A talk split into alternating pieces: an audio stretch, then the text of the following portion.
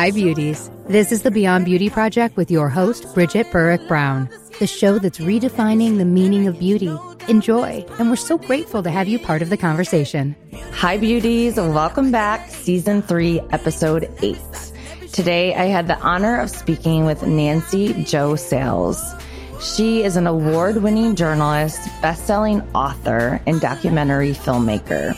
She's recognized for her deep insights into youth culture, women's issues, and technology. From her beginnings with prominent publications like New York Magazine and Harper's Bazaar, Nancy's passion and dedication have led her to explore and shed light on the challenges faced by women and young individuals in today's digital age. I discovered Nancy from her best-selling book, American Girls: Social Media and the Secret Lives of Teenagers. This book is so eye-opening. It's so educational. And I just really wanted to meet her and learn more from her. So in our episode today, Nancy shares her passion behind her influential work and advocacy. We dive into all of it today, from feminism, misogyny, the adverse effects of digital technology on our society, but also on our children. We also chat about how to liberate ourselves and our children from society's beauty expectations. Nancy is such a gem. She's authentic, she's wise, she's honest, and she's a trailblazer. I learned so much from her, and I really enjoyed our conversation. I hope you enjoy it too. I'm a bee, I'm a bee, I'm a bee, I'm a bee. Hi, everybody. Welcome back. I'm your host, Bridgett Burick Brown. Today, I'm here with Nancy Jo Sales. I discovered Nancy um, by reading her book, American Girls: Social Media and the Secret Life of Teenagers. It is shocking, fascinating, eye-opening, and very educational. It's an absolute must-read, I think, if you are, are a parent, you work with children. She interviews girls from all over the U S, from different socioeconomic backgrounds, races, girls with different interests, et cetera. It's just really fascinating, and they really open up to her in the book. So thank you so much for being here. I'm really excited to learn from you today and just to get into all of it. Thank you. I really appreciate you having me on. Oh, thank you so much. I'm very excited for this interview. I would love to start. I just learn a little bit more about you and, you know, where you're from, how you got into journalism. And I'm really intrigued to know why you write about the things you write about, why you are passionate about advocating for the things you advocate for. That's such a kind and thoughtful question, and not everybody Aww. always asks that. And it's it's um it's very relevant to the topic because, you know, I am a woman who was once a girl and mm. and, and who has a girl child, now a woman. So that's really why. Like that's the that's the gist of it. That's Same. really why. Because I um I look back on the things that I went through and and things that I I don't want to say suffered. You know, I'm very aware of privilege. I'm yes. a white person in America. I know that my um my status in the world is so much better than so many people, not yes. only in all over the world, but in this country. And yet, and yet it's very important to acknowledge, understand, and address the fact that even with privilege, even with white privilege, girls, young women are disadvantaged in so many ways in our society.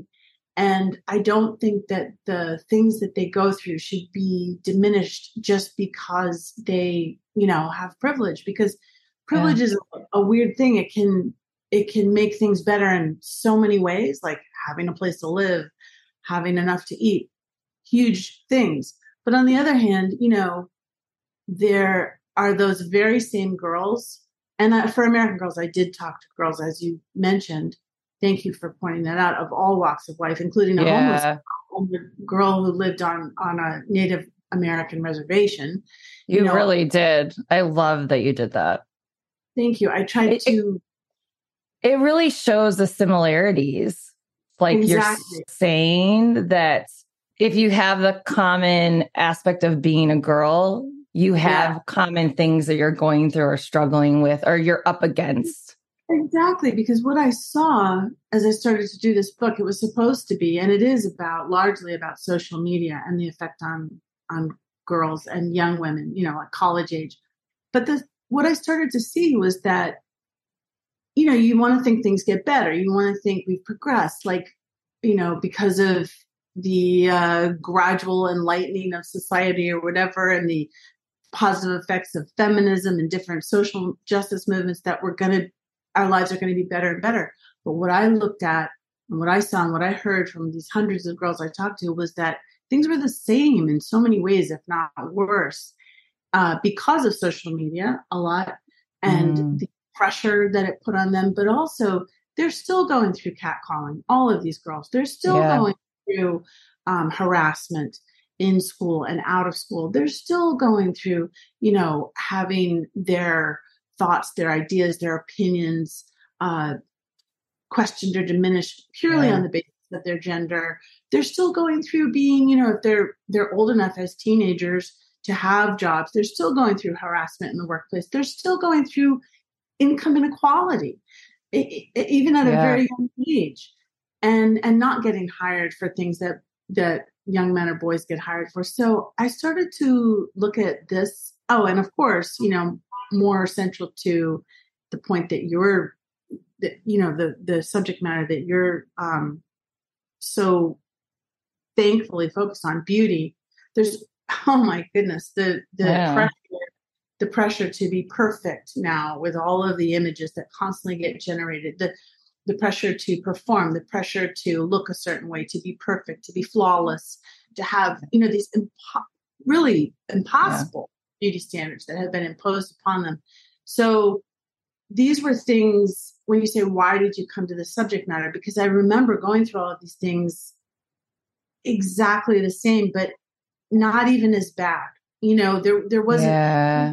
there was pressure about how you looked and all that kind of thing, of course. And I remember struggling with that as a, as a girl and as a teen, but it's so much worse now. It's so much more um, exacting. And constant. Yeah, exacting. Yeah. And I wanted to, um, and I remember how it used to make me feel. And so I really, it really resonated with me with talking to them about how they feel. I don't think I ever lost the feelings of being a teen. And I think that's one mm-hmm. reason why I've been, um, you know, uh, able to talk to them, because I think being a teenager, sometimes especially being a girl, is so difficult yeah. uh, in a lot of ways that a lot of adults have like a kind of amnesia about it. They yeah. sort of, they remember, and yet they don't. And totally. They, they kind of like push it down or brush it aside or say like, oh, it wasn't that bad. It's a survival instinct, which I completely understand. But um, it's it's something that never really left me. And and yeah. I think that, that is why I've been so drawn to teens. That, and also it was just the accident of editors and what they assign you. I mean, I didn't really ask to be on this beat of teenagers. I was sort of put on it. Uh, early on at New York Magazine in the nineteen nineties, I was asked to write a story about teenagers, and it wasn't my, my choice, but it turned out to be a very lucky accident, because it turned out I was I was interested in them, and and I had a facility for, like you say, getting them open up to open up to me. And I don't really know exactly why that is, except what I just said was that I've never really lost the feeling of what it's like to be them. But um, and you yeah, had one, or you had one, you know. I, I had one too in two thousand twelve, but that was later. But I um, I have had a lot of journalists say to me, you know, like, how do you get them to talk to you? You know, I've done a story on teens and it was so difficult. They wouldn't say anything. I don't really know how or why. It's just like one of those things that It's like you your know? superpower. It's one of your superpowers. It's just like innate, you know, or meant to it's be. My, it's my superpower. Yeah. Kids. So that's really how it happened. And um, I want, I wanted, and once you do something as a journalist, like they give you another story like that. And oh, she's the teen person. And then they give you another yep. story like that. So it just became my beat sort of accidentally and that's, unofficially.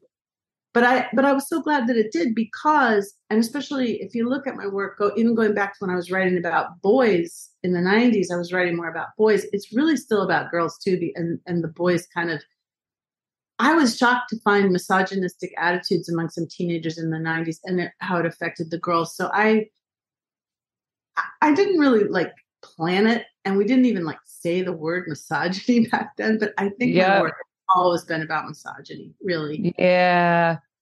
Um, it's interesting how you said that, you know, the girls today are still getting catcalled and all that stuff, but it's worse. Do you think it's because it's now happening on the streets and on social media? So there's like multiple platforms for it to happen? It's a, it's a bunch of reasons. I think that is one. That is absolutely it. Um, you know, for example, the kind of cyberbullying and ag- aggression that goes on online, you know, it feeds into offline. It spills into what's acceptable. Mm, that's what's true. Considered, like how people deal with each other.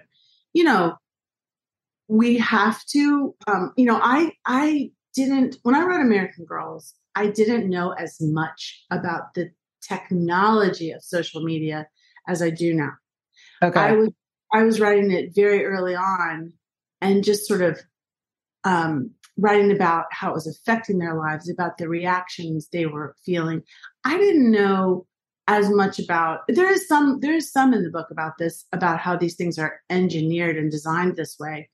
Yeah. But I know a lot more about it now, and a lot more has come out about it now. And tech bosses have act, who have actually left companies, like a former A former big executive at Facebook, have come out and admitted that things are designed in a certain way. And then, of course, Francis Haugen, the Facebook wow. whistleblower, came out in two thousand twenty-one and and revealed and exposed that Facebook did these uh, studies, these internal studies about Facebook and Instagram in two thousand seventeen about teenage girls and the effects of their platforms on them, which they suppressed. Yeah. And then, and then Francis Haugen came out and revealed them in twenty twenty-one. And it's interesting to me, like, I don't know if they did it because of my book, but it, it's interesting to me that they did these studies a year after my book came out, but they did.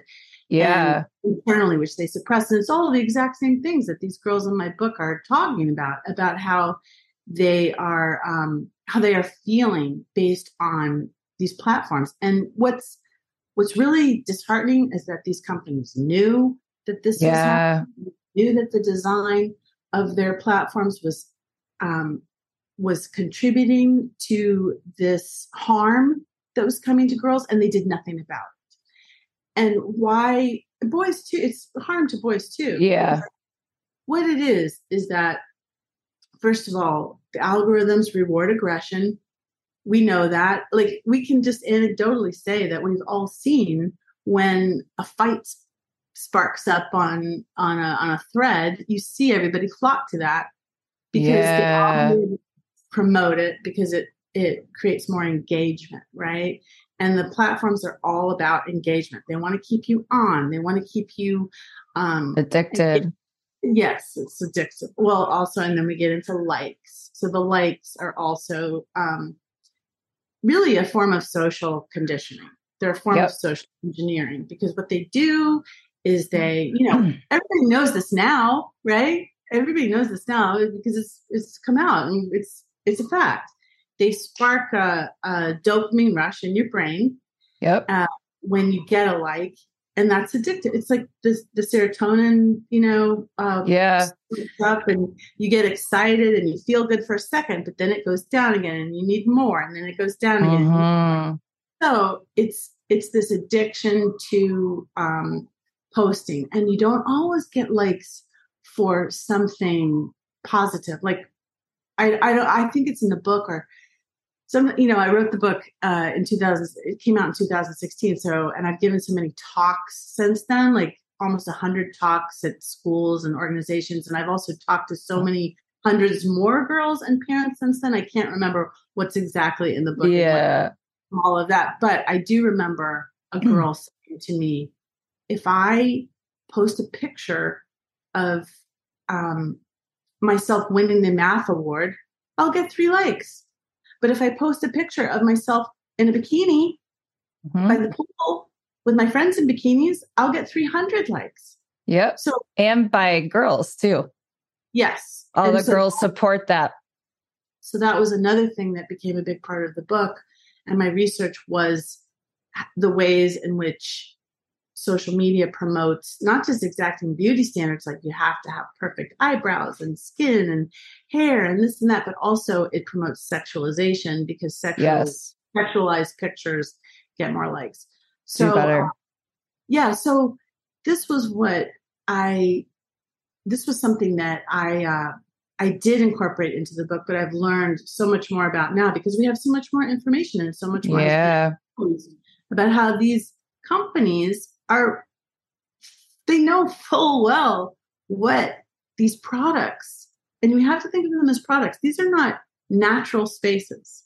These are totally. En- these are engineered products, which I do talk about in the book, are largely engineered. And this is just a fact. This isn't some kind of, you know, feminazi talking. They, it's a fact that they yep. are largely Absolutely. engineered by young white men. Well, now they've gotten older, but they were in the beginning largely, and and the preponderance of them were actually frat boys and yeah.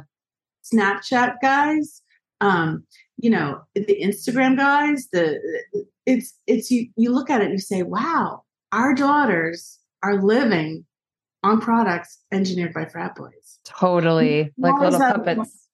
Yeah, and why is that a problem? Because frat boys. Is, um, you know, and this is not original with me, going back decades, has been written about as being like the seat of sexist culture yeah. in our in our country. So um, I, and also being heavily involved in rape culture too, like yeah. the promotion of sexual assault through the normalization of certain ideas and attitudes and behaviors. So yeah, this was all really, really disturbing stuff. And when it first came out, I, I got a, a lot of attention and a lot of, you know, there's a lot of controversy and a lot of really great reviews. And I was on Terry Gross, Fresh Air and all this kind of stuff. And two, actually three reviews in the New York Times, all of which were negative. Because really? Kind of, kind of like snarky. Well, one was a couple words, extremely negative.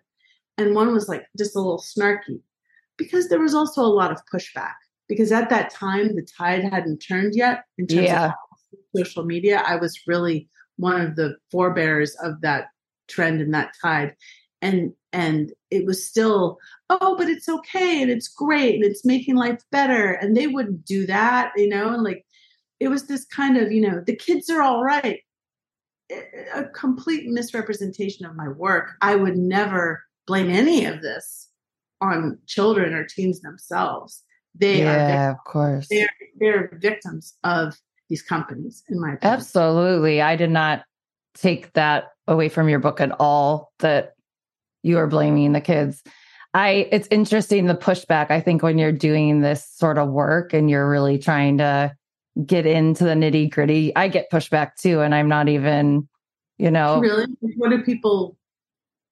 I think they don't want to They don't want to see that, like, the beauty ideals controlling us, or, um, you know, the media messaging's controlling us. They just want to continue to work on making their bodies smaller and doing, you know, they don't want to see it. I can really see it even in my friends. I can tell sometimes they're like, oh, okay. I, I know, I'm making. I know oh, exactly. Sorry. I mean, I, I feel your pain, and I know exactly what you mean, because there was, you know, feminism has gone in these waves, right? And every wave has re- received this kind of pushback Um, yeah. Paludi, in her book Backlash, she called it backlash. And she was describing the really intense backlash that happened in the eighties when feminism started to make serious gains. But there's actually been backlash. It's it's a really perfect word for it. There's been backlash to every, every time. Well, to every social movement, every social justice movement, but feminism in particular. Every single time feminism makes some gains, there's backlash. And it comes in all of these, like, funny, sneaky, weird forms. It's not always like direct. For example, like micro. Yeah, well, I, I think I read about this in the, in the, in the American Girls book, because I do remember um, writing about how when women got the right to vote, guess what happened right after that? What? The Miss America pageant was instituted. Mm-hmm. Yeah, women had the right to vote. And like, you wouldn't necessarily see a connection, but there is, because mm-hmm. it was like, it's not like a bunch of, it's, it's not as, you know, it's not like a conspiracy where a bunch of men are sitting around a table and saying, gee, you know, how can we put down this women's movement? Although there, there might be that going on somewhere. I don't know, but there's definitely, um, we can see it in the, in the cultural reaction into the things that get suddenly put on T V now. For example, I don't know if you remember, but there was there was just extreme backlash in the in the early two thousands and the mid two thousands, and there were all of these television shows. Like, my daughter and I watch them sometimes now, and we're like, oh, like, you cannot believe. Well, there was Californication, yeah, and Entourage, and there were all of these, yeah. Like, there was like Howard Stern doing butt bongo on the radio. I mean, there was all of this sort of like, mm-hmm. hey, now, if you're a cool girl, if you're a cool girl, you won't mind that the guys are sort yep. of like, you know, uh, making jokes, because we're past that now, right? Like, feminism works. Yeah. Right? So, and we can like own that. Our sexuality yeah. and like, yeah. don't be a prude kind of thing. Yeah, totally. And, and so what happens in backlash is that backlash tends to like co-opt Um, the the feminist uh, ideals, and then like twist them around, like you just said. In other mm. words, like, oh, okay, so you all are so independent now, right? You're just all all so independent, and and but you know what? I don't think your butt is small enough, or big mm-hmm. enough, yep. or, you know, yeah. whatever, or curvy enough. It, it backlash attacked. literally attacked women's bodies, and also their sexuality and their sex, their, the way that they sexually express themselves. Like in, in American Girls, and also in a book that I wrote later called Nothing Personal, which is a memoir that came out in twenty twenty-one. I talk about how um, there was this kind of, I, I believe that the callousness and uh, sort of rough behavior that happens now in courtship on the part of straight men is also a direct reaction to feminism and the gains of women in, in politically, because like to gain control. Yeah. And to sort of punish, to punish, mm. you're taking over our, our, our jobs. You're taking over our seats at universities. You're, you know, patriarch, patriarchy, if, if I may use the term, doesn't yeah. like that. And so what yeah. do they do? They literally punish us, women, girls, through saying we're still don't look good enough. And, mm-hmm. um, oh, you think I care about you? I didn't have sex with you because I care about you. You know, these kind of things have been so cruel and so punishing that have happened, I think, in direct reaction. Yeah. It's like microaggressions and like, and then obviously bigger aggressions, but there's even like micro ones all the time that we don't even notice. Oh, comments online. Mm-hmm. Uh, girls are girls and young women and women are subjected to constant uh, evaluations of their appearance. Oh, yeah. We're doing a bunch of studies right now on like the gender gap, and I, I'm going to, this statistic's not totally correct, but I think when women gain five pounds, their salary goes down sixteen percent. It's something, I'm close, I'm not too far off, but it's fast, like the stuff we're finding, we're like, oh my God, what?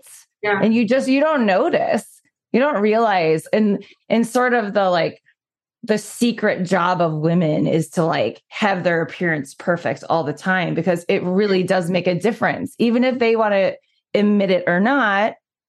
And that's where I'll get backlash. I'm like, you might not want to admit it, but it's, it's happening. And that's why I'm trying to now pull, like, more stats and get more educated on actually the, the research behind it. That's why I loved your book. Um, because it's hard for somebody that's really, really brainwashed, and they're sort of living in their, they don't really realize that it's affecting them negatively. It's hard to kind of get through to them at all without sort of, I think, more like scientific research, you know, or beauty. Beauty is a burden. It's a, it's a the the demands of beauty as we know it to not, today are a burden. It costs money. It costs time. It yep. costs emotional labor, uh, thinking, assessing oneself. You know, trying objectifying. to objectifying. Objectifying. Oneself. Yep.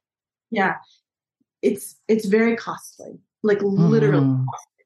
And another thing, you know, we talked about patriarchy and all that. Yeah. Also, you know, we have to talk about capitalism, because they're mm-hmm. absolutely related, because we also yes. have a beauty industry, the multi-billion dollar industry, which benefits from us. I mean, we know this. It's not like a, it's it's yeah. not like, this is not some conspiracy theory. Nope. There's so much study and data on it. They they benefit from us women, girls, feeling lesser than, feeling like we don't look good enough, feeling yep. like we are, we don't measure up. And you know what? It's actually, like you said, it then relates to, you know, really actually, if we get hired, if we are, how much money we make. You know what makes me so sad is when I see um, girls and young women on, on social media looking so flawless. So I talked about this a lot in the book, so flawless, so perfect. You know, you, they've done their makeup. I've talked to so many, this was two thousand sixteen. It's even worse now, but in, even in two thousand sixteen, I was talking to, like, teenagers yeah. age sixteen, seventeen. And they said, I cannot believe what my little sister is doing now, thirteen, twelve years old. I used to go to school with a scrunchie in my hair. Like, who cares? You know, I'm in middle school. Who cares? Now they're spending an hour before school, getting up early, doing their hair, contouring, thirteen, twelve years old. Yeah. And then you go on social media and you see women all over TikTok, all over Instagram. Everybody looks perfect. And what really gets me crazy is sometimes you see a woman will be doing a talk on TikTok or something about something very interesting. Um, I don't want to name any names or say who they are, but I follow a lot of accounts where women talk about really interesting stuff that I'm really interested to hear. And they'll be doing their makeup while they're giving their talk, which has nothing to do with makeup. Have you ever seen that? That's a, that's the thing right now. Yes, I have. Yep. Like, they'll be showing, like, that they, they are, like, doing this perfect makeup while they're talking about something completely unrelated to the makeup. Why? Interesting. I, okay, well, I've thought about this. Why? Because it's so unsettling and so sad. But really what it's saying is, I am an, I'm a woman, I have opinions, but don't be put off by that, because I'm also uh, mm. a pretty lady who can put on makeup well. And so you see how good I put on my makeup. It's, like, distracting from the fact that I actually have something to say, because what mm-hmm. you what you're really going to value about me is the um, skill with which I make this flawless face, you know, because even if you don't like what I'm saying, look, don't I look pretty? Like, well, it's a, doesn't have anything to do with each other. It's almost like, I'm a feminist, but don't worry. I'm, I'm still, like, a pretty feminist, you right. know? So I'm a cool one. It's okay. Like, it's safe. I totally get what you're saying. What do you think? Um, This is a very. Okay, I just okay. want to, on the subject of feel your pain, I don't mean to interrupt you. But no, I, no, no. I love this conversation. I just want to reiterate that I know exactly what you mean, because there are women who will come out and say, and they used to do this about social media too. They don't anymore, because it's become so clear that social media is very toxic to yep. kids, especially girls. I mean, now you have the C D C saying it. I you know. Have the Surgeon General saying it. Like when I, my book first came out and the New York Times was snarky. Well, yep. I'd really like to, I'd really like to have a conversation with some of those reviewers that gave me shit about it and say like, well, what, like, how do you like me now? Like, what do you, yeah. how about, you know, you look at the Surgeon General's recent report about how toxic this is for young people. Totally. Leading to all kinds of body dysmorphia, suicide. And the thing is, but there are still people who will say, even still about the beauty thing, will say, but it's empowering. That's what I wanted to ask you. Makes her feel good. And, you know, that is such a, oh, well, you go ahead and say what you're going to say. Well, I, I was, I was just, I was just curious your thoughts, like beauty used as empowerment. Um, like, I'm just curious, like your thoughts on it. And if someone wants to, you know, wear a dress or wear makeup, like where's the fine line and what's the, I guess, what's the explanation of why using beauty as empowerment isn't actually empowerment? Again, there's been all these waves of feminism, right? And where, where we are now is we're in like, what's a lot of people identify as the fourth wave.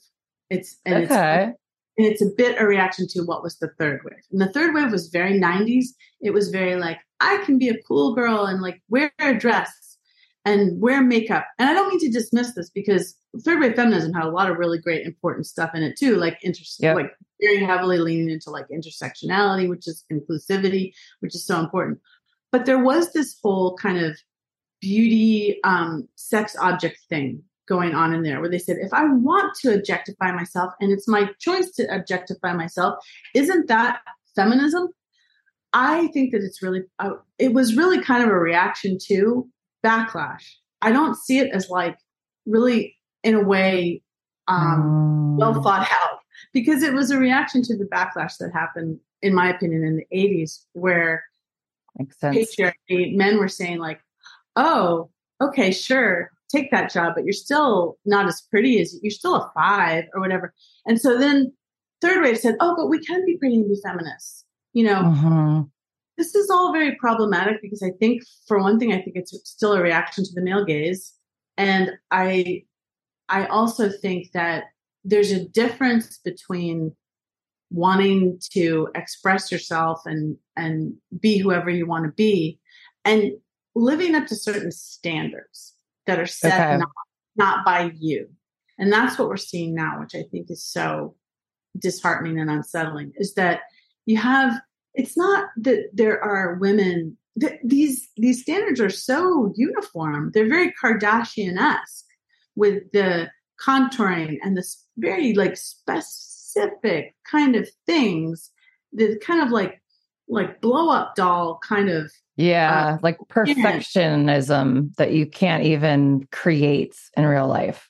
It's a form of control, I think. Mm-hmm. And yeah, I don't. I you, you said the word brainwashing, and I think that there is a kind of brainwashing going on, and it's by it's by patriarchy, it's by the beauty industry, and yep. it's by anyone who thinks that you know. It just, regardless of gender, who thinks that women should look a certain way. And if they don't, there's something wrong with them. Like they're lazy or they're, they're, um, they're, you know, they're, I don't know. They're not what they think they should be, sexy and pretty. Messy, they're lazy. They're not sexy. They're this, they're that. And it has nothing, nothing about what you look like has anything to do with who you are. It really doesn't. Yeah, I love that. It really, it, you're in a shell that has, yeah. you find that more and more as you get older. And another thing I would say to people who, because I've been on both sides of this, you know, I was never like Elizabeth Taylor or something, but I, I was attractive. You know, I was like mm-hmm. a young woman that a lot of men were interested in. Well, I'm old now. And believe me, it it's not the same. And I'm so much happier now. I'm so yeah. much happier. I don't have to think about it. I don't need to worry about it. I don't like, I, it's just not part of my, it's so freeing and so liberating and just not part of my consciousness anymore. Like, I don't get up and think like, gee, I better, you know, like I, before we had this thing, um, you said, I, I, I emailed you and I said, I said, are you going to have a visual component? The only reason being that I know that people out there will judge me, and they yeah. do judge. They do judge, and they'll look at you and they'll say, and then I thought like, fuck it. You know, I'm not doing my hair because yeah. I, I want to talk to Bridgett and I want to have an interesting conversation, and I don't want to be late for our Zoom. Like this oh, is what's yeah. important. Us That's talking. What's important. Yep. What's important is not how my hair looks. So I just threw it in a ponytail and like, whatever. I'm just yeah. saying that I wish that all women and all girls could feel what it feels like now to be fifty-eight, almost fifty-nine, and not give a F. Yep. Because it, it's, it's literal freedom. It just makes you, I don't spend the time. I don't spend the money. Yep. I don't, I don't care. And I, I know that there are women my age who are not, um, a lot are, are, have reached that, that point of, you know, freedom, but there are a lot who are struggling with it really hard and feeling really oh, bad. And, they're and having a really hard time. Having a really hard time. And I so feel for them because I, I know that it has everything to do with the fact that they put so much of their self-worth into how they looked for so long. Yeah. And they let other people outside of them uh, tell them, them tell them, tell them they're enough. Yeah. Yeah. Mm-hmm. And, and also, you know, sometimes they're almost resentful of a woman who doesn't care. Yes. And they, they can look down on you and say like, but I, I, I wish that they could, you know, feel free, because it's the best yeah. feeling. It really, really is. You know, mm-hmm. I, I agree to, to have a daughter who doesn't even own any makeup. She doesn't oh. own a single, she doesn't own a lipstick. She doesn't own a mascara. And it's not because I'm such a great mom or whatever. I'm not trying to like, you know, be a, in mom competition. That's really toxic too. But I have raised her in a house where I talk about this stuff, and that's what it's all about. It's all about education. It's all totally. about totally. awareness and education, and teaching your daughters that their value is within. Their value is if they won, if they, you know, won the math test, not how they look in a bikini. I was recently visiting a a, a relative out in uh, another state. I won't say. I don't want her to see this. Yeah, yeah, yeah. Totally. And, um, you know, uh, she's a wonderful person, like my best friend for my whole life, and um. she puts a lot of pressure on her daughter about her physical appearance. And I saw it, and I, I don't think she even knows she's doing it. Yeah. And I wanted to say something so many times, like little things about what you eat and, and how much you weigh. And um, are you going to wear that? And don't you think you should put on some lipstick or whatever? And you know, this girl is only seventeen years old, and I mean, she looks great to me. All girls are beautiful. You know, every single yeah. one of them. Just youth is beautiful. It's just beautiful. Totally. Yeah. It's like, you know, they just wake up and they look like a, a flower. It's like they're a just, flower that just bloomed in spring. Yeah, they're so lovely. They don't mm-hmm. need all crap. No. And, they, and, you know, what they weigh. Like, I mean. Yep. That is not something they need to be talking about in their household, in this society. It's just going to make them hate themselves, and it's going to affect every single aspect of their life, from how they do in their careers to how they do in the bedroom with men yep. or, or women or whoever they choose to be with. It's like, just don't say that shit to your daughters. Just uh, don't. Stop. I could not agree with you more. It makes me like, and men I just too. like cringe dads, when it's not just moms, it's dads mm-hmm. too. Yep. Um, it's funny because you're like organically just like answering all the questions that I had planned for you, which is perfect. It's great because one of my questions was also like, how do we help our daughters in particular, like know that they're more than their beauty, they're more than their bodies, and like really get them to tend to what's inside. I just want to quote you for one second. I pulled this from a Guardian piece that you wrote. It says, social media sites trap girls in spirals, questioning their attractiveness and self-worth. They're encouraged to compare themselves to others and seek approval for the way they look while reinforcing beauty standards that favor thinness and whiteness. They feel pressure to promote themselves as objects. And that's sort of the, you know, I think the brainwashing that they're getting, whether it's from the media or you talk about social media here, but like you were just mentioning the families too. So what are some other things we can do at home just to...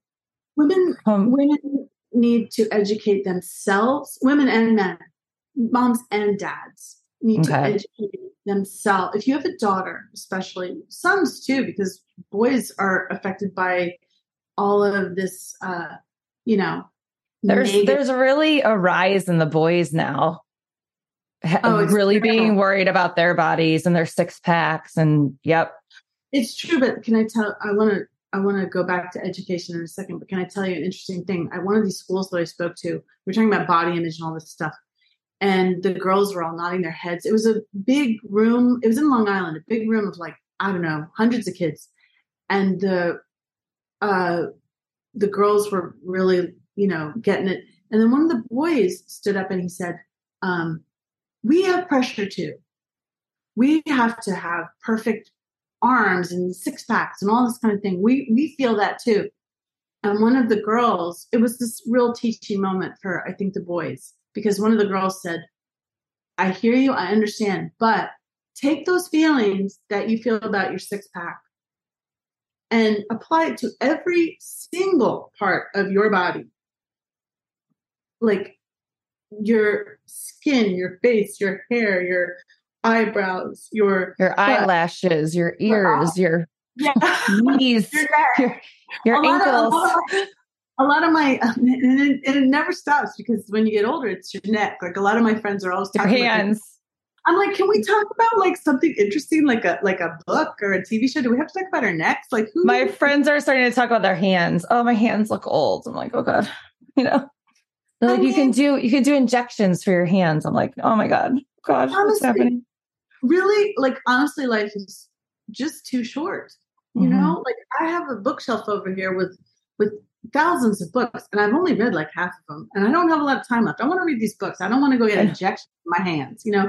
But anyway, so, so this, um, this boy, the look on his face, I'll never forget, because he just, it really dawned on him, like, oh, that would suck to, you know? So we need to educate boys and girls, and they can only be educated if you know yourself. So I would say, read my book, read other books about, you know, girls and feminism and raising girls. Read, read just, even if you just Wikipedia. Yep. Read, read the history of the feminist movement, because you probably didn't, didn't get it in school. I didn't. Your daughters are not getting it in school. Like they have like, oh, girl power, you know, this, they throw up some pictures of like, I don't know, like Amelia Earhart or something on the, on the wall. And they think that like, that's feminism. No, it's, it's yes. a really, it's a really like historical thing. They don't get any kind of history about how women have contributed to the development of this country, including with science and, and, and, you know, literature and art and all of the many vast ways that women have contributed. It's such a, and there are studies on this. This isn't me talking. There's, there's like a fraction of what we teach kids in school is about the contribution of women. So wow. you need to be teaching your daughters that at home, because that's empowering. How yeah. they're Facebook on TikTok is not empowering, because all mm. it's going to do is attract negative comments, because everybody's a hater. There will yeah. be some positive comments. Oh, you look flawless. But even that is like, creates all this anxiety. Like, am I flawless or am I not? And there'll be some person who will invariably have that weird, snarky, you know, negative thing to say. And we all know also from studies that that snarky negative thing is the one they focus on. Like me, I'm focusing on like the snarky New York Times review, but like I got like a million other good reviews. But imagine yeah. being fourteen years old and like having your whole life be about like reading the comments and did they like me and do they think I'm pretty and all this stuff. It's not good for them. They shouldn't even be on it, in my opinion. Yeah, I agree. If, if if you know what's going on, then you can tell them and advocate for feminist education and the history of women in your schools too. But in the meantime, educate yourself. You owe it yeah. to your peers. They're women. They're they're going to be women in this world. They, you owe it to them to teach them. And and I don't mean to say that it's an exact parallel. And I know that there are, are, are many ways in which race is a really separate thing from gender.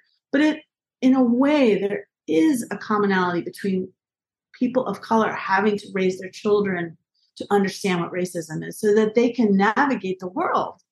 And yeah, it's a similar thing. So often it doesn't take place in households with girls and and and young women, with either mothers or fathers. And it has to, and it must, and it should, because they need to know, like they need to have tools with which to evaluate things that are coming at them all the yep. time. Yes, so I totally agree.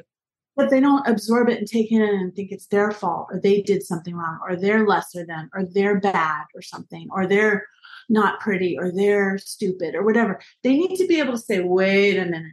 They need shields. They need armor. They need those things like those yeah. Wonder Woman has where she pew, pew, pew. So totally. she, can, she can like, de- you know, deflect the bullets. And the bullets yes. are coming out. Even if yep. they don't come home and tell you that somebody said something to me on social media today and it really made me feel bad. Or or some boy made some weird comment to me on the bus and it made me feel bad. They might not tell you because they're ashamed. And they might not tell you because they don't want to talk about it. They need to have the education, the intelligence, the the the analysis, the tools with which to yeah. say, what about me? That's about you. And they can't just be getting it from TikTok. I'm sorry. Like no. there is some there is some good feminism online. Yeah. But that's not that's not enough. They need to get it from their mom. So when I started my project when she was around three and a half, it was really because I was still a little bit caught up in the modeling world. And and I just said, no, I'm not, I'm not doing this anymore. I need to, I need to be one of the people that help shift the narrative. I need to be a role model. I have a little girl that's going to be looking at me. Um, my agency had asked me to lose weight at that time. I was forty something and, you know, a small size six. And I was like, no, I don't need to shrink myself to be worthy. And I'm not going to let her watch me do it, you know? So, um, I do think I love like the education I've been getting. Like, I just love like learning from you right now or whoever I talk to and like reading all these books. And we do really need to educate ourselves. I totally agree. I wish they had it in our school systems more. Like, wouldn't that just be amazing? I'm so, oh, well, yeah. I mean, thank you for doing what you do. And thank, and I'm sure your daughter is going to thank you someday if she hasn't already. How old is she? She's eight. She's so eight. She's little. I feel so lucky that I started being aware of what social media was all about when my daughter was around twelve before I got her a phone, which I never did. I never bought her a phone. She bought her own phone when she went to college. I was, uh-huh. I won't buy you one. I can't. How can I, how yeah. can I do that to you? How can I, you know, she, well, she had a flip phone. So she would call you from the bus and you'd be like, I am on the bus. So, me and my girlfriend say it all the time. We're like, they're getting flip phones. Like, sorry. But it's, it's so important what you're doing. It's so important that we all recognize that this is necessary. And it is. And what's it going to do? It's going to mean that when your daughter invariably, uh, unfortunately, because it happens to all girls. I mean, the statistics are just off the charts on all of these things. But God forbid, I will still say, when she gets catcalled when she's twelve, yeah. or when when some boy says something negative to her, or she's at a party in, in, in high school or college, and somebody suggests some sort of activity or behavior that she knows she doesn't really want to do, she's yeah. going to be able to say, no, thank you. I don't want to mm-hmm. do that. That's not what I want. She's going to know that her agency and her choice is much more important than fitting in and being the whatever popular girl or cool girl or the girl that people think is hot or whatever. You know, you know after the book came out, I don't think it's in the book. I can see, I can't remember. But I love it. But it's all good. Just doesn't have to be in the book. Like people need to read the book, but the thing about how the little girl, no, I think it's after it's after at a, at a, at a talk that I gave, the mother was telling me that her daughter went to uh, a house where the little girls were playing, throwing up their food. Oh they were, God. And they were really little girls. They were like five years old. And they had seen the mom, who obviously, sadly, must have had bulimia. They mm-hmm. were pretending to throw up and like, yeah. ha ha. It's with little kids, they do what they see. Yeah. And you have to be aware of your own behavior and your own attitudes because they will do the same thing. I remember as a young mom when my daughter was maybe really like two, she was, she and her friend were watching a show about penguins and, and little, you know, cartoon penguins. And then when the show was over, they went around and they pretended to be penguins and they were walking like penguins and they were, you know, pretending they were at the North Pole.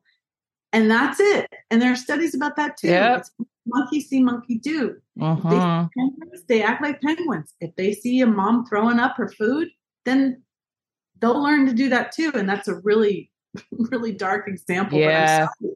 It's no, true.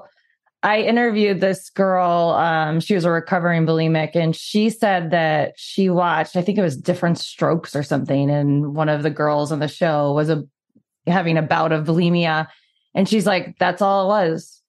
And I tried it one day and, you know, things weren't, you know, uh, safer at home. And it was her way that she could control things. And she had a twenty year battle with it. Um, well, I don't, I don't know the episode. I haven't seen it. And it's possible, you know, we shouldn't like censor or ban certain subjects. It's possible that they dealt with it in a way that was sensitive. I don't know, but it all goes back to the parenting and the home. True.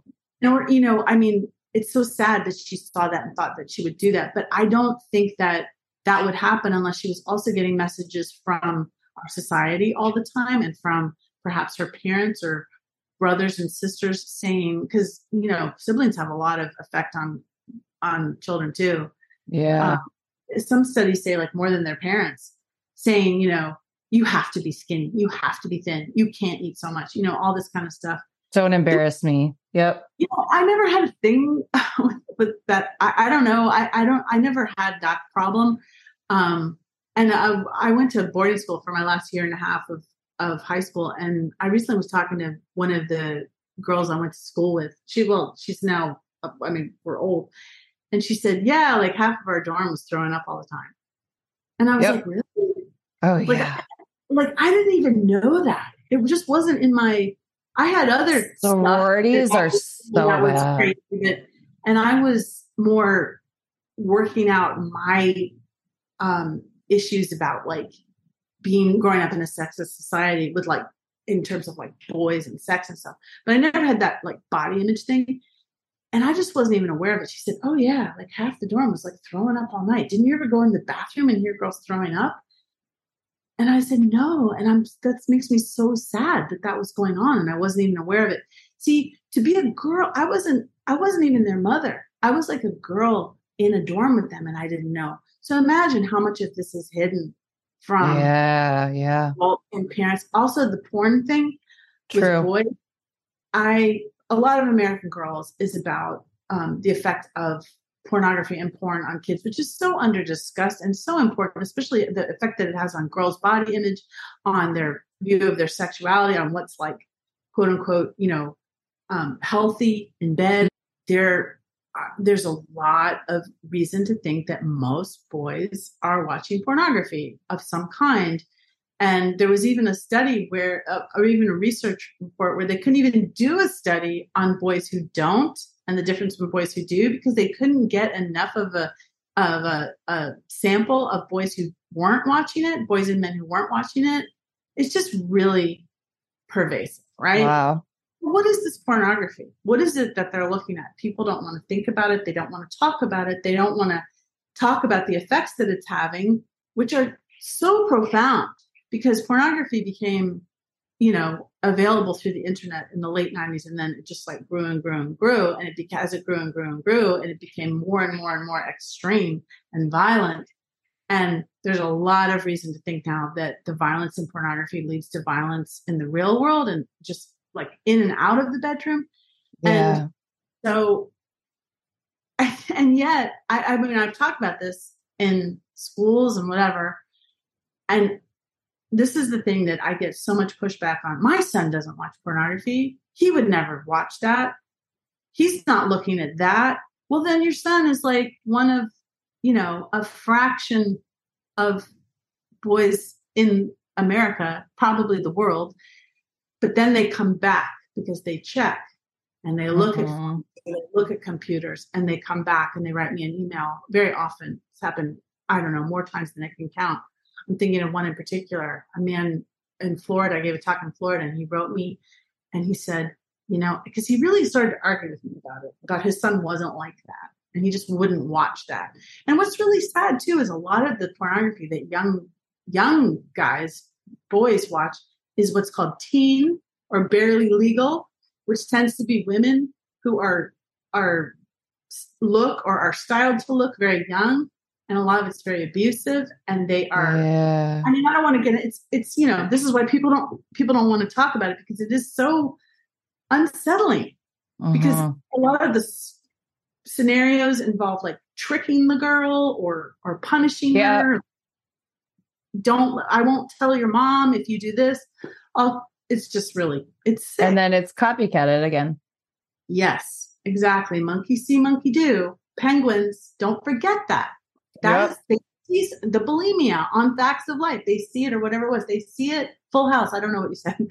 And then they do it. I mean, that's what happens. And he said to me, not only is he watching it, he's watching it several times a day, including when he first wakes up in the morning, because he saw mm. it was links, the history on his phone or computer, whatever it was, was like at six or seven in the morning.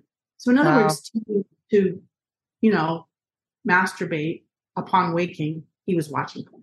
Yeah, yeah. And the father was so upset about this. He actually, he was like a, like a kind of a wealthy guy. And he actually said, like, what can we do? Let's start a, a, a program or a foundation. I'll fund it to, you know, I mean, that's not my thing. I'm a journalist. I don't like do that, but I said, you should go do that. You should do yeah. that. I mean, yeah. I can't do it because I'm doing other stuff, but if you have awareness about this kind of, when people finally realize yeah. what is happening to kids via social media, via pornography. Um, and they get to feeling like they have to do something about it. I would say the first place to start is in your own house.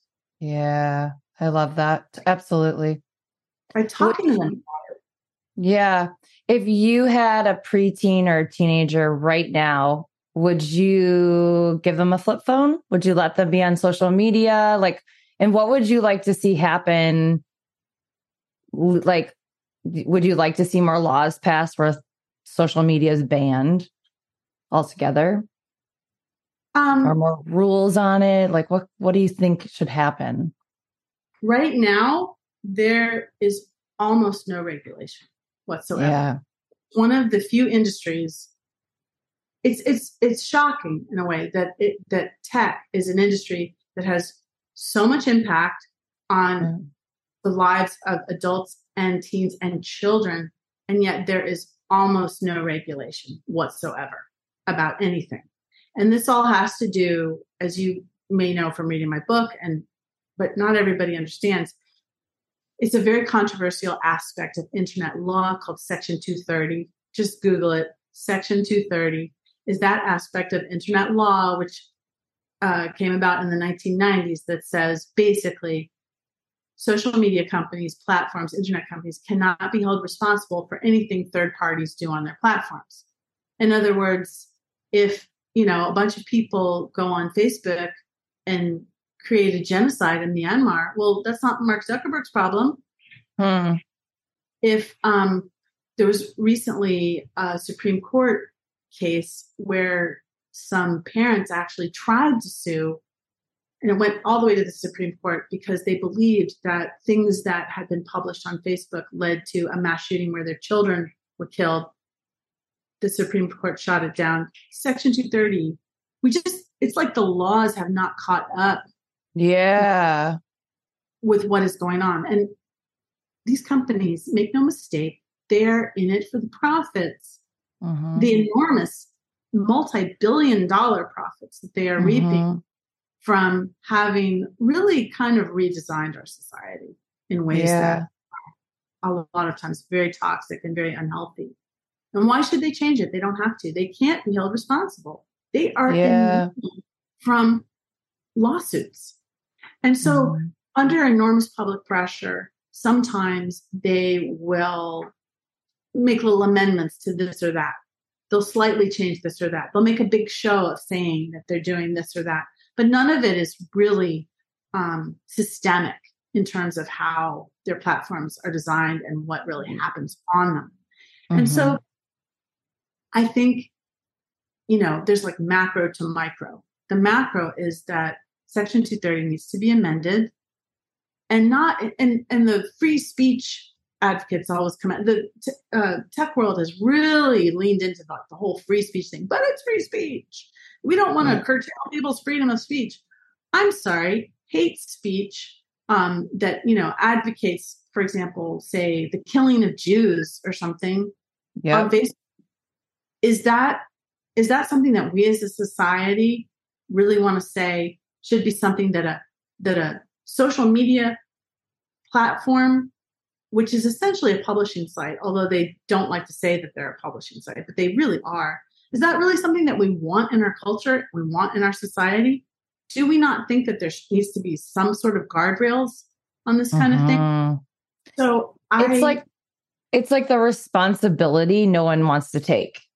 It's it's they're making too much money. They're making and too much more, money. It yeah. boggles my mind still, though. Like if you're you have so much power over the influence you're having on all of us, but kids, it's like, oh, where's the conscious? You know, where's your conscious?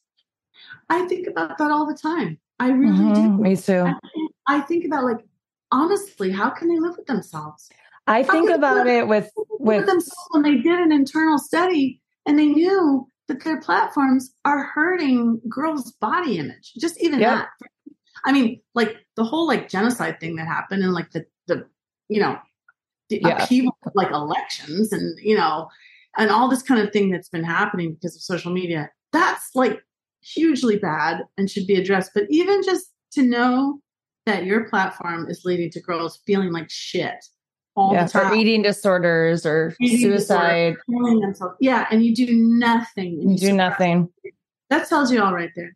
But I, I think the macro is that, of course, they finally, after years, the government is finally moving towards uh, trying to do something. They haven't really gotten there yet. And it's going to take more years for them to do anything. Legislation moves very, very slowly. Uh, and social media happens so fast and the laws have not caught up. And I don't think anybody's freedom of speech should be curtailed, but I do not think that this should be allowed to continue because I do think it's destroying the fabric of our society in so well, many the- ways. That's we the need macro. To... I'm getting to the micro. In the meantime, while the government is trying to, I don't mean to interrupt you. I'm just trying to. No, that's okay. Meanwhile, while we're trying as a society, as a society to rein this in, I think that we need to, as parents, as at schools, need to um, focus on education and the education that we just talked about, education about social media, education about cyberbullying. This is all like been happening and still happening, but it needs to be even more and more and more about toxic masculinity and how that, what that is and how that affects boys. But also to the question that you ask, and I've been asked this a lot, of whether or not they should have a phone and when they should have a phone and should they be on social media. That's the thing that everybody wants to ask you. And when my book first came out, I was, um, I wouldn't say pressure, but I was, I was encouraged by my editor at the book company where I was, not to say that they should not have phones, because it seemed too unrealistic at that point. And it seemed too, it, she was afraid, you know, she was, she was looking out for me. I think she was afraid that it could like tank the book because it seemed too extreme, even though that is what I think. There's nothing else I could think after looking at everything that I've looked at and talking to all the, not just children and teens, but experts and educators and, and teachers and, and all the people that I quote in the book. Yeah. Um, I just didn't, couldn't see that a parent could responsibly give their kid a phone.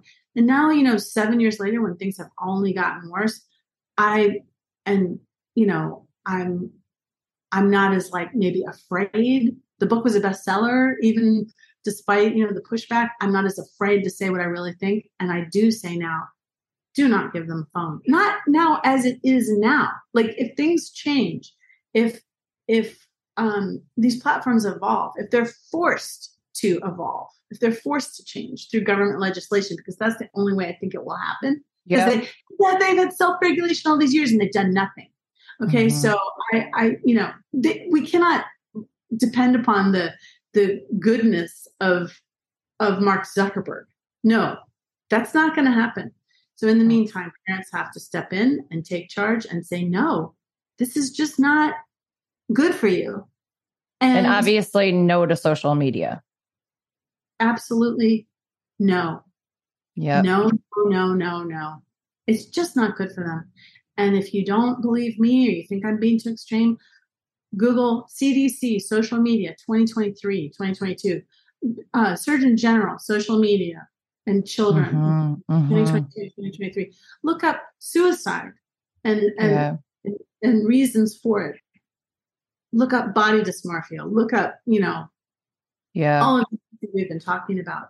Yeah. And, also, and so I would say no, absolutely not. I I love my daughter too much to mm-hmm. put her in harm's way. And it's not just that she's going to get all of these, well, she's twenty-three now, like I said, but it's just, even back then thinking like, it's not just that she's going to get all these messages that are bad for her. It's also that she's going to encounter people that I don't know. Mm-hmm. They are, you know, able to contact her. Yep. And I don't that know was- who they are. Mm-hmm. And I don't want in every single platform, every single platform. People say, well, which is safer? None of them. None mm-hmm. of them. Mm-hmm. None when of them. You, when you talked in your book about the A O L chats, I really, I remember that. And I even like, I remember chatting with my, this guy I was sort of dating and I was home in Michigan. He was in Miami and he was trying to get me. And I remember feeling like, you know, and everybody was doing it. And we're all like in these, you know, and it was, oh, that really like brought even, back some memories. Right. Because it started early on. And that was, that was before even pictures. But even yeah. if they never actually ask you to go meet them at the park or whatever, which you, you don't even know. Like I, the horror stories that I have heard, and I've heard so many because people reach out to me all the time with these horror stories, especially back when the book first came out, but even now today. Yeah. This happened to my daughter, that happened to my daughter, this happened to my son, terrible, terrible things. Because they're young, you know, they want to feel like they can have an adult conversation with someone. Sometimes the people catfish them and pretend to be a teen. You know, yep. You just don't know who you're talking to. And it is not safe. And everybody wants to say, you know, people who don't have kids especially want to call this stranger danger in a mocking way, or say that you're a Karen because you, you're afraid of the world or something, or you don't, you know, look, I don't care what you call me. I just know that it's not safe for kids to be on there and to be accessible by adults that I don't know. Yeah. I mean, it's just not safe. And mm-hmm. the, if you knew, read my book, if you knew the kind of things that do happen and have happened to kids. And again, it's not just that they might go meet somebody. Oh, my daughter's too smart. She would never do that. Okay, but would she have a conversation with someone that got really strange, made her feel really bad and scared? Yes. And would she tell you about it? Not necessarily. Yeah. There's a girl in the book who talks about like having, I think she's only fourteen, and she talks about having a, a kind of chat relationship with a thirty-five year old man. Yeah. In Paris, he mm-hmm. says. I mean, that's not what I want for my daughter. And I don't think it's what you want for yours. That's yeah. not like, it's a whole different world. You know, once upon a time, like they're in your house, they, you know where they're talking to, because there's only one venue by which they could be talking to them, which is the telephone.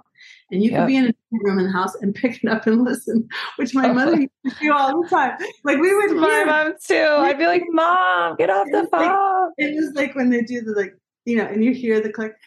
But we don't do that. We can't do that with social media. It just is not mm-hmm. possible. And are you I okay? Think- are you okay with the fact that you're not going to know who your kid is talking to out there? No. If you are, then I really want you to think about that as a parent. Mm-hmm. Yep. Because um, you should. Yeah. It really comes down to safety, and then there's no rules. I was thinking that the whole time. I'm like, there's no, like, there's no, you, you don't, it's just not going to feel safe. There's no well, way well, for me to you know, feel safe. It's funny because I do find there is a political divide thing going on here too, because I am real, you know, I don't know what you want to call it, left-wing, progressive, like all that kind of stuff. I'm a big feminist and all that. But somehow, sometimes I find that people in my side of things are so naive about this stuff because they more tend to think that people are good. Like people are yeah. going to be people, and people are not going to do that. And people are going to, you know, I'm sorry, but when it comes to kids, you have to flip that and think of the worst common denominator, what they call in tech, bad actors. Mm. Bad actors are people who come onto these sites and do bad things. And yeah. there are a lot of them. And you need to flip it and think about what you would be doing if you were one of these bad actors. If, yeah. I mean, it's really uncomfortable to think about, but think about it. If you were a pedophile, wouldn't you be on social media? Yep. If you were a rapist or a serial killer or Ted Bundy, wouldn't you be on Tinder? They just, mm-hmm. uh, the guy who just killed all, they just arrested the guy uh, who killed all those women in Long Island. He was on Tinder. It came yep. out that he was on Tinder. Why wouldn't you be? Of yep. course you would, because it is a tool with which you can find victims. Yeah. And fourteen year olds and twelve year olds. And now some people are letting their kids go on social media at eight year olds. I volunteer at an elementary school, uh, um, you know, when it's in session, helping with homework. And a lot of them have cell phones at like eight. Yeah. You know, I don't do, say anything to the parents or tell them who I am or anything, because I don't, you know, it's like a volunteering situation. I don't want to get into it there, but I just like sort of like, I want to give them all my book. I want to tell them all, you like, oh, like, my God, these are little kids. Yeah. And they are just like on there. They're seeing porn. They're doing, they're talking to people, and they're really little. And mm-hmm. it's not appropriate, and it's dangerous. And I'm not saying that because I'm a effing Karen. I'm saying that because I'm, I want to protect children. Yep. Yep. I love it. Ugh. Thank you so much. This was, This was amazing. I learned so much. Um, Sorry, I, mean, I get really passionate about this because it makes me. Yeah. Passionate. No, I, I'm, I'm with you.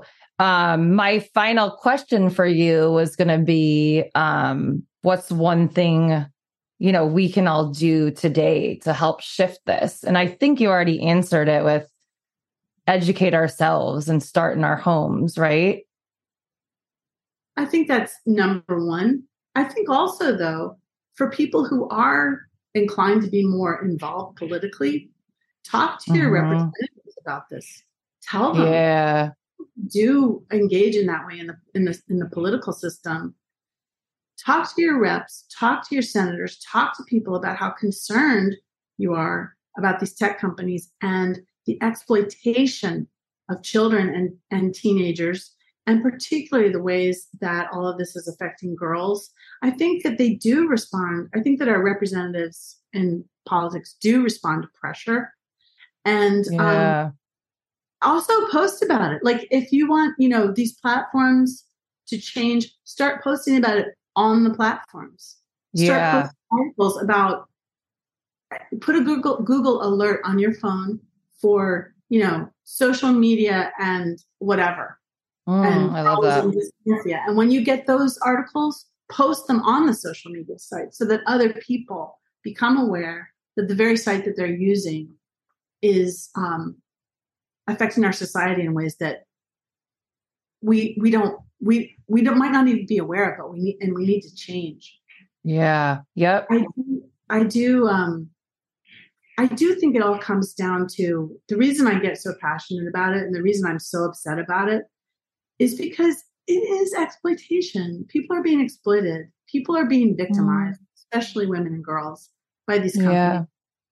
Yeah. And we already live in a society that, you know, makes it harder for us to live in the world as women and girls. And and this is this is um it's wrong. Yeah. You know, it's wrong. Mm-hmm. And people don't always realize the extent to which it is affecting us. It's kind of like a frog, you know, the the metaphor of the frog in the pot, you know, yeah. it all the time. So we kind of don't even realize how much it's affecting us. No, I we don't. That's why this conversation is so important. And well, your book is so important.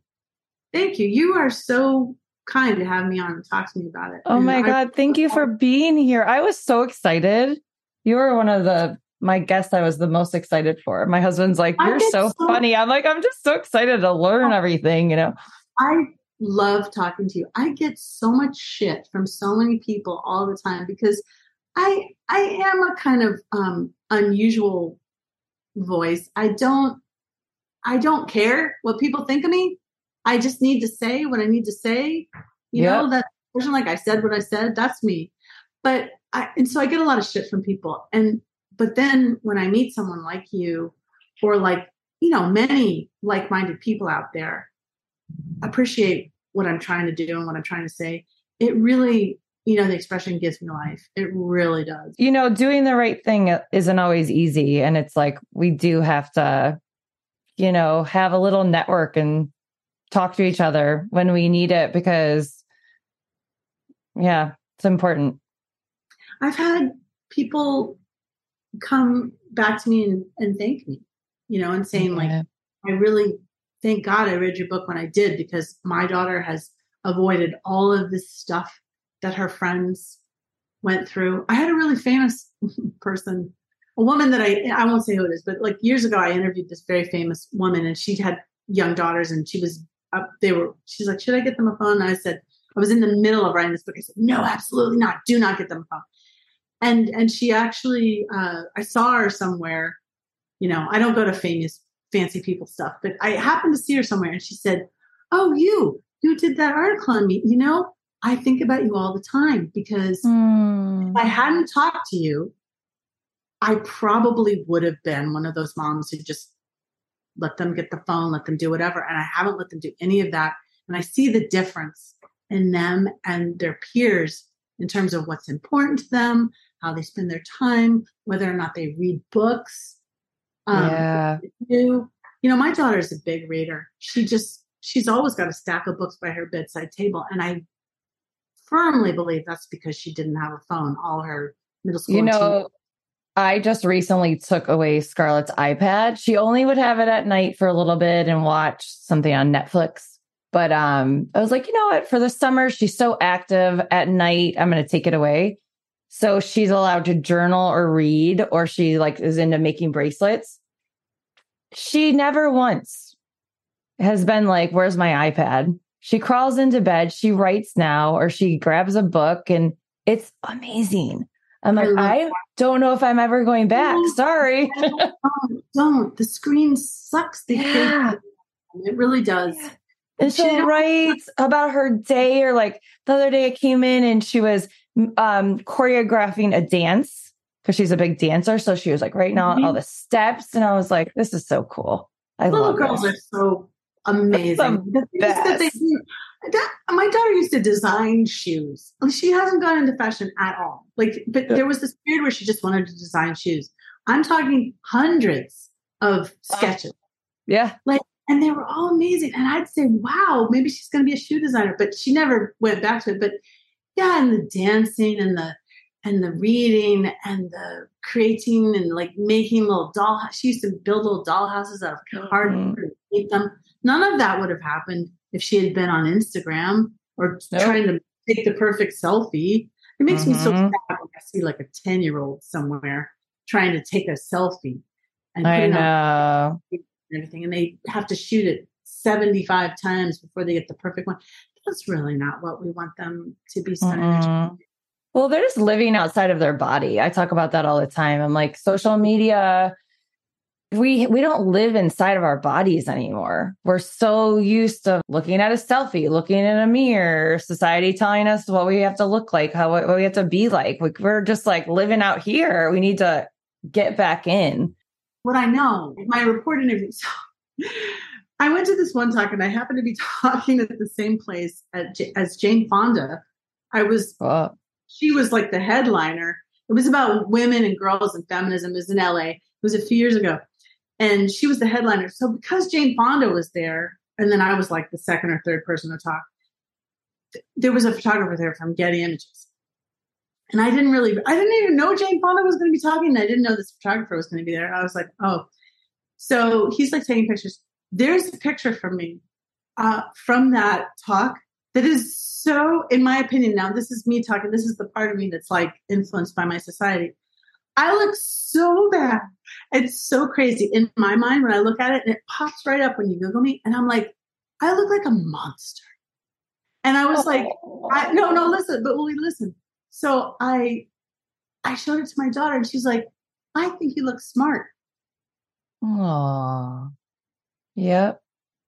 I love that. Yep. Yeah. That's really cool. That's, yeah. We're not, a, we're not immune to it. Definitely. That's the girl I raised. Yeah. You know, that's the girl I raised. And that makes me proud. It should. I love that. Good job. Good job, Mama. All right. Um, you, Mama. Is there anything you have coming up that like you want to share with us? And if anybody um, wants to get in touch with you, like how, how can they do that easily? You can always get in touch with me through my email. Um, I, you know, I'm fifty-eight years old, and what happens when you get older, especially in some fields, is that people just think you're done. Uh, and it's, it's a really terrible thing because now I'm dealing, I've always, as a woman, always dealt with sexism. Now I'm dealing with ageism.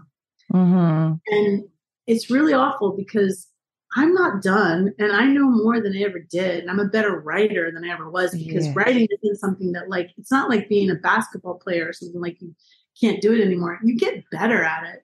Like totally. You just get better and better and better. So um, I write for the Guardian newspaper, which is a great newspaper. I write columns for them on women and tech and stuff. But journalism has really changed. Like it's not the, you can't make the living that you once could. Like, I don't know if you know everything that's happening with the writer's strike in Hollywood, but yeah, me and my journalism friends were sort of like, yeah, welcome to the club. That happened to us like ten years ago, but we didn't have a union. Um, yep. They took all the profits and everything and, and punished the writers. So um, I, but I'm not done.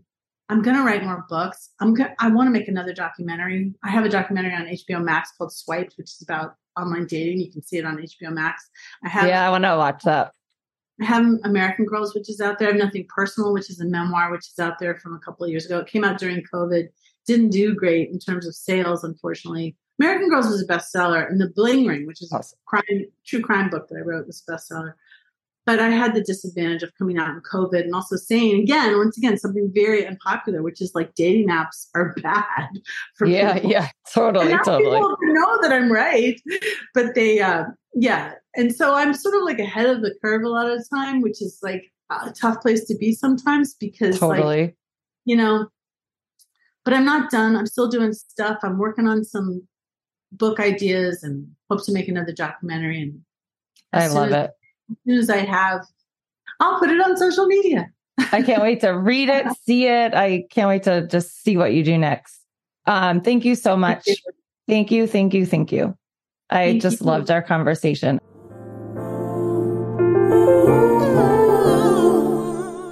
Thank you for joining another Beyond Beauty Project conversation. Let's continue to support each other with kindness, empowered voices, and self-love. Visit us at w w w dot beyond beauty project dot com, where you can find all of our socials. And don't forget to subscribe so you never miss an episode. And listen, Bridgett would love to hear from you. Don't be shy. So send us a D M or an email with your thoughts and what you want to hear about. See you beauties next time.